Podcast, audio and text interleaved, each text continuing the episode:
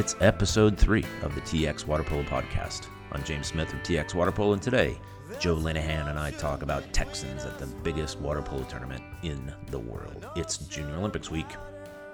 Right, Joe Linehan, where are you? I'm in North Texas. And I'm in Austin, as usual. So neither of us are at Junior Olympics, but that is the subject of the day. I mean, what else is there? Um, and we both noted last week that there is going to be an invasion of Texans uh, in Southern California. They've now completed the first session, which is all boys. Um, and mixed results, I think you would say, would not, uh, at least I would say that. Um, 18 and under boys, in particular, um, the two highest teams uh, at the end of the tournament were, were Trident and Thunder Black um, placing third and fourth in the gold division, but no team in the entire tournament from Texas won their first game, which means that none of them. Well, I should put it in. No, no one made the platinum division, which requires a win in the first game of the championships. Um, so well, what was? Well, yeah, I mean, well, only three teams like kind of had a chance to get Right. there, and uh, and they all and all three teams, uh, Trident, uh, Vibridge Green, and Thunder Black, they all had very good first games, Yes, and they had good opportunities to get the platinum. They just didn't uh, get the job done. That's right. Um, Thunder fell to Royal 559 by one goal, and so they were immediately placed into the gold. And uh, Trident fell by four to Lamorinda. These are obviously very high quality teams. This is nothing to be critical about. It's simply an Yeah. observation. So, And and Viper Pigeon uh, was uh, uh, leading by a goal against Trojan going into the fourth quarter. yeah, great club. Yep. So, despite the fact that they didn't make uh, these the the highest level, the platinum level, they did end up having very good tournaments. Again, the um, Trident boys finished in second, and the uh, Thunder Black finished in third in the gold division. Um, any takeaways from that, from your perspective? You you've uh, you've you have people on the ground there that knew what was going on. What what did you take away from that? I mean, I think it's tough sometimes. You know, the teams are going in and they want to, and they are their goals to make it to platinum. You know, it's yeah, and after that first day, if they don't make it, it's tough to come back with a mindset sometimes. And I think both Thunder and Trident came back with a good mindset, and and uh, they started winning some games on that second, third day, which allowed them to get into the semifinals. And they both probably wish that they probably had a couple things back here or there in the semifinals and placing games. But I think overall, you know, you have to make the best of the entire four day tournament, and I think they did. So. Yeah, the Trident actually finished having beaten uh, Mountain Premier, um, Chelsea Piers, a good club, um, Moose from Ohio, 680 Red, Tualatin Hills, or one of Oregon's better teams, and American River, which is Central California, Sacramento.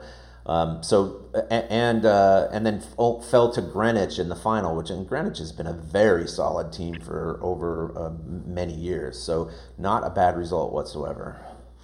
Yeah, I mean, it was. Um, yeah, Greenwich is always one of the top clubs out there that always sends teams throughout the age groups and both genders out to JOs. So I don't think. I mean, I, I think both of both Thunder and Trident both. Yeah, they both fell to Greenwich there in the uh, in the semifinal and then uh, and then the final. So you know, there's. I mean, I think they both ended up well. I mean, I, I think it's the athletes and coaches can get as much or as little out, like kind of out of this tournament as they want.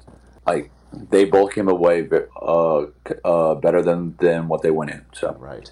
Yeah. Uh, Thunder beat American River as well by uh, four in their final match in order to, to, to earn third place. Maybe the next team of interest, really, uh, uh, of an enormous number of Texas teams, is the 14 and unders from Pegasus, again from North Texas. Um, they had a tough beginning, but ended uh, quite strong, and apparently some very dramatic games, according to people on the ground there. Oh yeah, yeah. There's lots of shootouts, lots of one goal games, and that's the whole that's the whole new format of the tournament. Is they after the first day you're placed into a f- like a flood of teams that kind of yeah that kind of matches your own skill set and skill level and such. So there's going to be a lot a, like a lot a lot more closer games, and and I think Pegasus again they came back and started. And yeah, they had a couple rough games there, and uh, and they, a couple a couple close losses, but then they came back and started winning and they just kind of and they won their way back into that opportunity to, to yeah to play for a medal there in the 1400 championship division gold. Yeah, yeah, in gold they earned uh, fourth place. They uh, they they played 11 games and uh, lost twice in shootouts. Once to Northwest Orcas and uh, once to uh, Tustin Patriot, which is I think Beckman High School, um, and but finished strong um, so that they, they there was they had a rough beginning because they they're facing La Jolla, a very strong club. They lose by four and then proceed to to uh, assert themselves over time. But a very good finish for them, third place in their division. Fourth place, I think they got fourth. Fourth, you're right. That's right. I'm looking at uh, Northwest Orcas. They they make these colors blue and red for these teams in order to indicate who won and lost, and I uh, I reverse them sometimes. All right, so. Uh, 16 and unders. What, what's the who's the team that that you felt did the best? Um, I mean, I think you got to give some credit to Storm, who who was the highest placing overall team for, right. for, for, yeah from the Southwest Zone in the 1600 boys divisions. You know, um, I think they got 14th in gold. I think Southside got seventh in bronze, and of course, I think Zilla did a great job. And yeah, although they were they, uh, uh, they were playing in the Invitational division, they they were they were beating teams left and right, and yeah, and playing well. They I think they got ninth in nickel. So right, yeah, they tore it up after a while. It's again struggling at the beginning, but uh, did quite well. Um, and, right, the uh, Storm uh, defeated Costa Mesa in their final match. They they they ended up in on a sort of a run. Uh, Morgan Hill win, a win over NorCal, a, nor, a, a win over Chop a win over Costa Mesa to finish the tournament. This is a, a pretty strong result.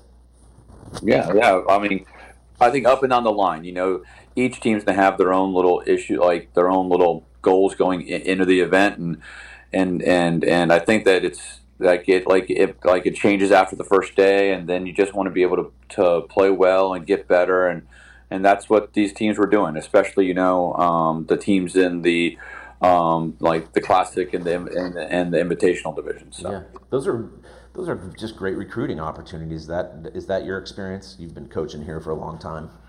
For recruiting opportunities for what? For college coaches to see kids? Well, or? that too. That's actually a good point. But more a matter of helping grow your club. You you can present them with results from a tournament, the the biggest tournament in the world, and presumably that's gonna uh, that's gonna attract well, families. Well, I'm a, I'm a, I'm a firm believer of, of trying to go out to JOs, yes. And I think it's a great opportunity for kids to go out there, to have a good time, uh, regardless if they're trying to get to uh, to the platinum division or if they're just or, if they just step foot off the plane, and that's and the and the and that's the success story. The coaches and the parents' uh, responsibility is to make sure that they have a positive experience, yeah, both in the pool and out of the pool. So whenever they do come back home, that they wave that flag of water polo and about how much fun it was, and then they tell their buddies, and then and then and yeah, and then you help start growing your club even more in the fall and beyond. Right. So. Yeah, and then aspire to go back the next uh, summer. And uh, do a little bit better next. Yeah, that's right and do a little bit better and do a little bit better. This is not going to be one of those things where um, teams are going to go out there and win the first year. And a lot of, and I have talked to people throughout the country like, well, I'm going to wait till I can go out and win JOs. Well, then I'm like, well, well, then you're never going to go. Right. You know, I mean, you have to go out there and it's a process. Yeah, go out there and play in the classic division uh, or go out there and then play and get in at the bottom of gold and then get at the top of gold and then uh, and then make the platinum group. Right. So and it's I mean this is this is this is this is just what it's about. It's not like a one or two year thing. It's going to be over time. So. Right. And that's uh, that's what the Pegasus 12 and under boys experience. This is a pretty new club, a new new program, um, and so they were they were in the championship division. They finished in uh, 14th place in the gold division, but yeah. they came away with some pretty impressive wins. Yeah, I think Pegasus did a great job. I mean, I think Spencer uh, Dornan and his group over there are, are are doing great things over in Dallas, uh, like the greater Dallas metro like like area. It like you know they have a brand new pool with SMU and they're attracting a ton of kids and they have a great parents group and they're just going to keep getting better and better. And they and yeah, and they've been growing the sport over the last three years or so. with the younger kids, and then just kind of aging up each year. And it's and their hard work is showing. So. Yeah. Yeah, really good. Um, a couple other uh, things to cover, maybe my own uh, prejudices toward uh, the Austin area teams. We mentioned Zilla before. Longhorn 18 and under boys played in the Classic Division and came away um, having had a very, their best result ever for any of their teams. So a little shout out to them. Um, and uh, anybody else? No, I mean, and I mean, I just, I mean, if you just talk about Longhorn for a sec, they were out there for like 10 days. Yeah. Or even more. And, uh, I mean, they were out there and they played a lot of water polo and uh, and they trained in Longhorn again. Tom and Allie and uh, and their coaches and athletes and parents, they've done a great job over like over the last year of just kind of redeveloping that group and really refocusing that group, and the results are paying off now. Yeah. Tom Andrew and Allie Hill. Allie Hill has had a lot of success in the state. Tom Andrew, my goodness, he's been around for a long time, was a very successful player out of your hometown, San Antonio, and has uh, really, I would say, changed the culture at that program um, in the last year and a half or so. Um, so, yeah, well done to them because th- this is by far their best result. Yeah, yeah, and uh, and and and and I'm just proud of all. There were a total of 23 total teams. 23 for boys out there, yeah. and now and then today there are going to be 17 total girls teams that are checking into to um, the NJO Expo and yeah, and getting hotel rooms, and then then they'll start playing tomorrow. There's so there'll be 17 total teams from the Southwest Zone playing tomorrow. Incredible. So so it's a uh, for the coaches that are out there and they're there all week this is like Groundhog Day all over again. So. yeah, today is basically the day off, and they get a bit of rest, and then they're right at it. And it's not even really a day off; it's an administrative day. Actually, I would never think today's a day off. This is so so. In my little mind, in uh, in my experience, the like the busiest day of the year was always the Friday of boys JOs. It, right, and the Friday of, got it. And then then the Friday because you have to travel. You have the whole team traveling. You have to check into the hotel for the first time Okay, you have to figure out where everything's at, etc. Not just, and then then you're also doing training in there too, and then so you're not, and you're still getting your bearings as you go, and then of course. M- most clubs have more boys teams than girls teams, so that's a lot of kids. And then then girls, it's like okay, the girls come in on Wednesday. Yes, you have to go pick them up at the airport and but you already know where everything's at. You already have your vans and you already have your hotel rooms. You already have everything set. You already have a good understanding of what's going on. The best time, this is as a coach, and yeah, and parents don't take this the wrong way, but the best time is whenever you drop those kids off the airport. they go, yeah, and then they go through security. And on Tuesday night, you go somewhere, you get a glass of wine, or you or you get a beer, or you put your feet up and go. Uh, so we have a we have a, dozens of coaches doing that today. There's no competition. No, that was yesterday. That was last night that they did that. Last night they did that. Today there's no games on the schedule, but people are working like crazy to get things ready for tomorrow morning, and they kick off at 7 a.m. West Coast time tomorrow. So. Um, we'll be back talking about this again next week in all girls. So um, we're going to take a slight break. We'll come back and we'll talk about our own experiences and at least what is Junior Olympics for, um, and and how does that how does that uh, affect the way that Texas teams consider it? So we'll be right back after this. Have you noticed that there are no advertisements for dental care or online recruiting services on the TX Water Polo podcast? Same with the website, no pop ups, no banner ads. Well, we'd like to keep it that way, so we're asking for your support. Your donation will help us with new equipment, better sound quality, interesting writers, and maybe even improve podcast hosts. So, to help us expand and improve our coverage of the sport and state we love, go to txwaterpolo.com forward slash donate. That's txwaterpolo.com forward slash donate. And be sure to subscribe to the pod on Apple, Google, Stitcher, Spotify, or Radio Public, and give us a good rating if you like what you hear.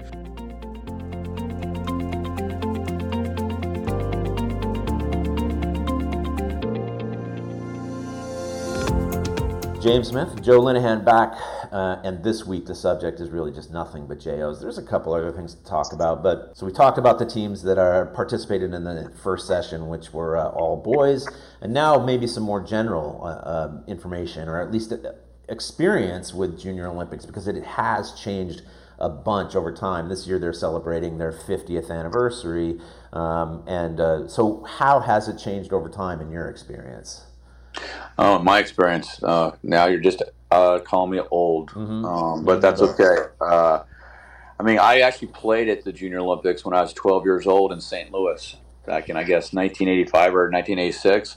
And that was back when it was still with the AAU. And um, that was great because that was a bunch of different sports, etc. Um, I think you played at that one too, right, James? I didn't play that one. I played the year before in Iowa City for, I guess, I think the age groups were 17 and under or something oh, like yeah, that. Yeah, yeah, it, yeah. It used to be 17, 15 and under and stuff like that. Yeah. Yeah. So the year before, we we lost to Trojan in the final in the 17 and under, and then the following year, I made the brilliant decision to stay home and work in Southern California while my teammates went out and to St. Louis and won. So that, that was a that was a smart decision on my part. Well, I was a little 12 and under athlete, and we took a big van ride from San Antonio, Texas, up to St. Louis. So that was a that was a fun little trip. So that was my introduction. And who would have thought that I would go to way too many of these tournaments over the years, right? Yeah. So, but um, but then you know, I do believe back like kind of soon thereafter in the late 80s, early 90s is when the USOC kind of mandated for their national governing bodies to, hey, we want you to run your own championships outside the AAU and that's whenever um, USA Water Polo then took over the tournament and started running their own champ, their yeah, yeah, their own national junior Olympics. And actually, I went to that too um, as a, as a high school kid, and I, and I played in both the 17U and 15U divisions.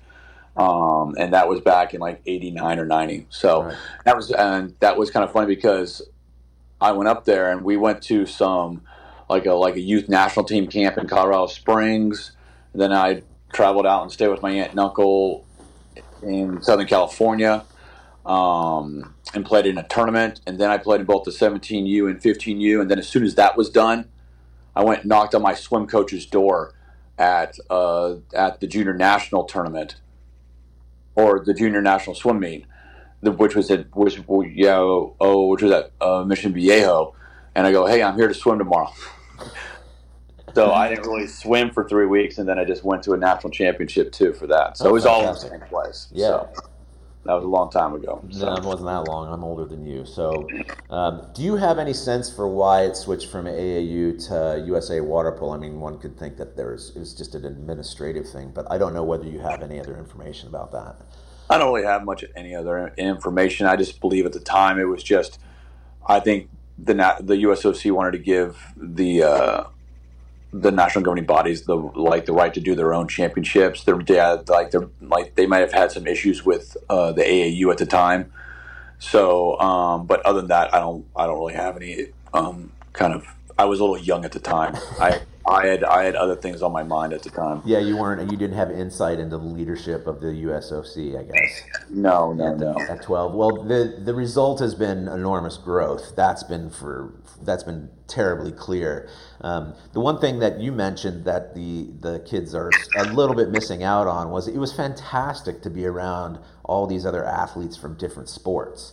And so you now you're just surrounded by water polo players. Nothing wrong with that at all. But it's super interesting to watch these incredible basketball teams, or synchronized swimming, or track and field, all that kind of stuff at the same time. Yeah, yeah. But the trade-off you get for that though is back whenever I played in the 17U division, there were like about 16 teams in the event. Yes, that's that's that's and, right.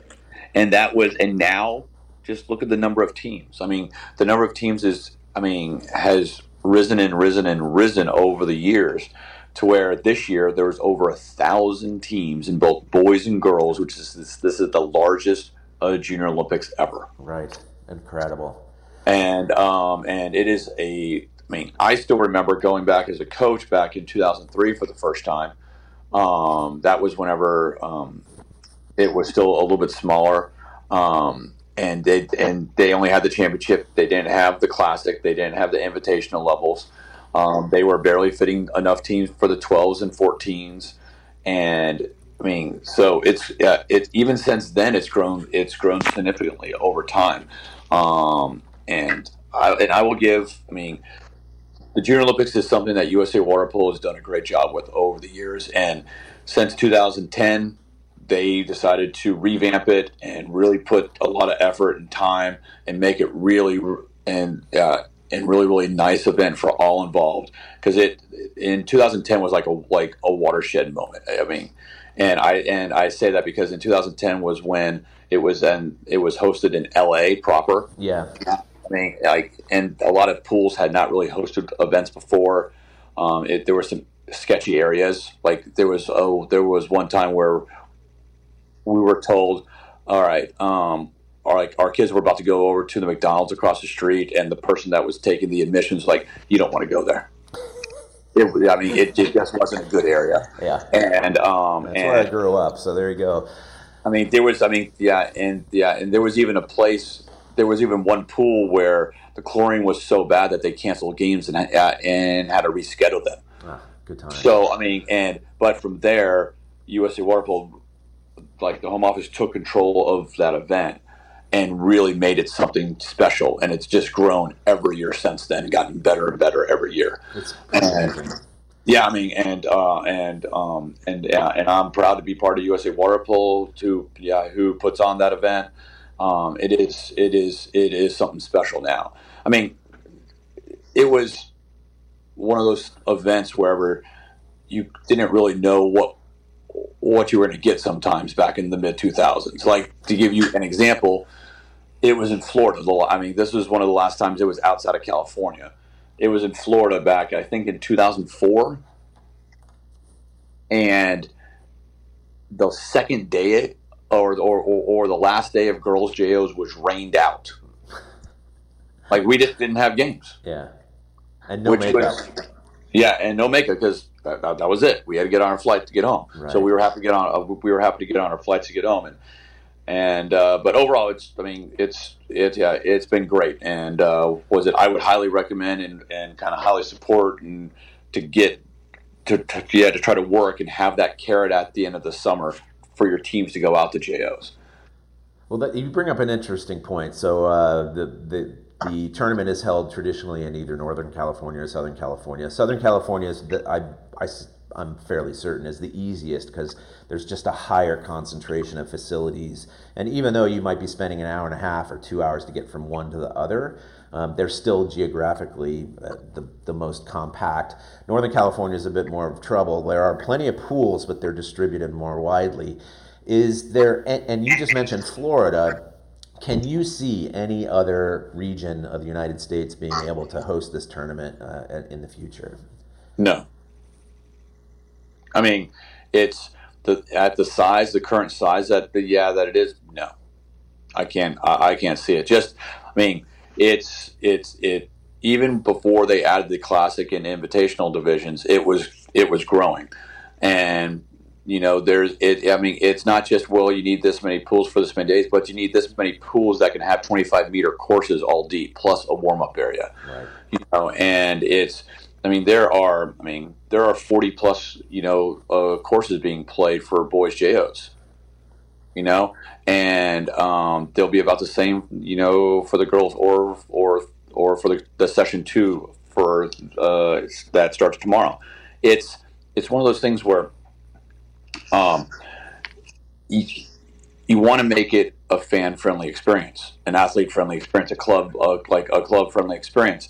And, and right now the only place that has the infrastructure that yeah that yeah that can do it is uh, is Stanford and the San Jose area, and then uh, of course Orange County. So. Right. Because it, because it's it's not just using the pools, but it's also people that can host an event. Yes. You know, and and then getting it and then getting the pool for four straight days all day. Right. In the middle of July, which is also the middle of year round, which is the the middle of long course swim season too. So. Yeah. Well, you know, there are people who talk about what uh, Texans who are interested in in the idea, at least, of hosting. Like, why don't they come to Texas? And and uh, I'm with you. Like, uh, the infrastructure is simply not in the place as good a place as Texas would be. Um, but it speaks a little bit about uh, what you and I both experienced with the AAU in particular was that you would go somewhere else. I mean, we were in Iowa City uh, at the University of Iowa in 1985. And that's where I became educated. I'm a Southern California native about these other clubs like Daisy from St. Louis and, and Spartan from Michigan. And you don't even realize that there are these teams until um, you experience playing against them. So I know the, the, the California teams play against teams from all over the United States, but it'd be kind of nice to uh, distribute those teams uh, outside the state every once in a while. Yeah, I mean, I mean, uh, what I think that um, USA Water Polo is trying to do is, you know, there's other events that are outside of right. California.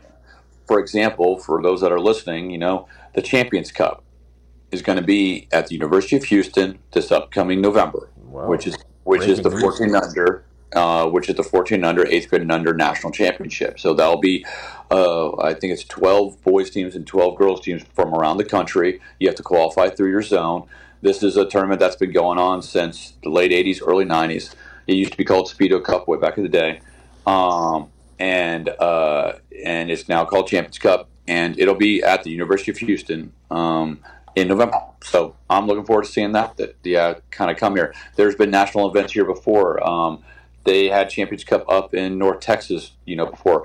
The Champions Cup has never been in California you know. And I think we're like, you know, USA Water is actively is kind of looking to place different events outside, but again, it has to be a manageable event for the facilities, the clubs, the and the people on the ground to manage. So right. yeah. All right. Um, we have another week of JOs to talk about next week, but for now, we're going to wrap that up and we'll come back and talk about a couple of odds and ends uh, right after this.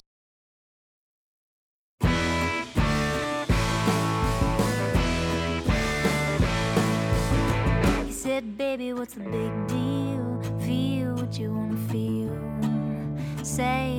James Smith, say. Joe Linehan wrapping things up for our. Can you believe it? This is our third podcast. We haven't been booted off the air yet. Um, you know, both of us with our interesting voices. I don't know. I don't think. Yeah, can people actually boot us off the air? Is there some little company out there it's, that can do that? It's growing still, so I'm waiting for the point where it starts to start, you know, starts to drop, and we haven't seen that yet. So thanks to everybody who's listening. We'll of course say that at the end. Um, a couple other things just to talk about at the end, uh, um, and one is really more. Uh, one is a matter of um, highlighting maybe the best team in the world. And I don't mean the best water polo team in the world, or one of the best teams in the world, which is the USA Women. They're playing for their third straight World Championships coming up uh, in tomorrow. It's an inconvenient time because they're playing in Korea, but they're going to play Spain again, um, and they're going for their third their third uh, uh, their third championship in a row. Plus, I think they're at 53 consecutive games or something like that. So um, something to just observe.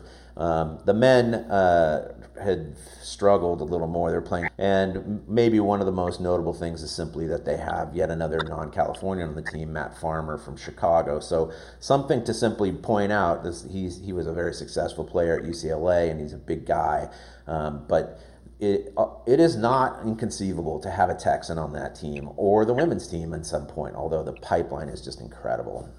Yeah, we actually had um, we actually had City Salas make the women's uh, uh, cadet national team and played at uh, women's nationals a couple weeks ago. Yeah, uh, City Salas from so, and, but uh, yeah, I mean, and if you want to watch the games, they're on the Olympic Channel.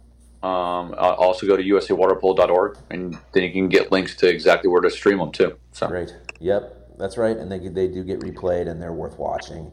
Um, so a reminder to everybody as we wrap it up that uh, we want to hear from you. We want subject matter that we can talk about. We've had some um, input from people, which is fantastic about uh, things that we should cover. So find us at pod at txwaterpolo.com, txwaterpolo at Twitter, on Facebook, TX Waterpolo, Instagram, we are TX underscore Waterpolo, and on the web, of course, at txwaterpolo.com. Thanks, Joe, again, and thanks to our hosts, Red Circle and thank you for listening and telling a friend about the TX Water Polo Pod. We'll see you again soon.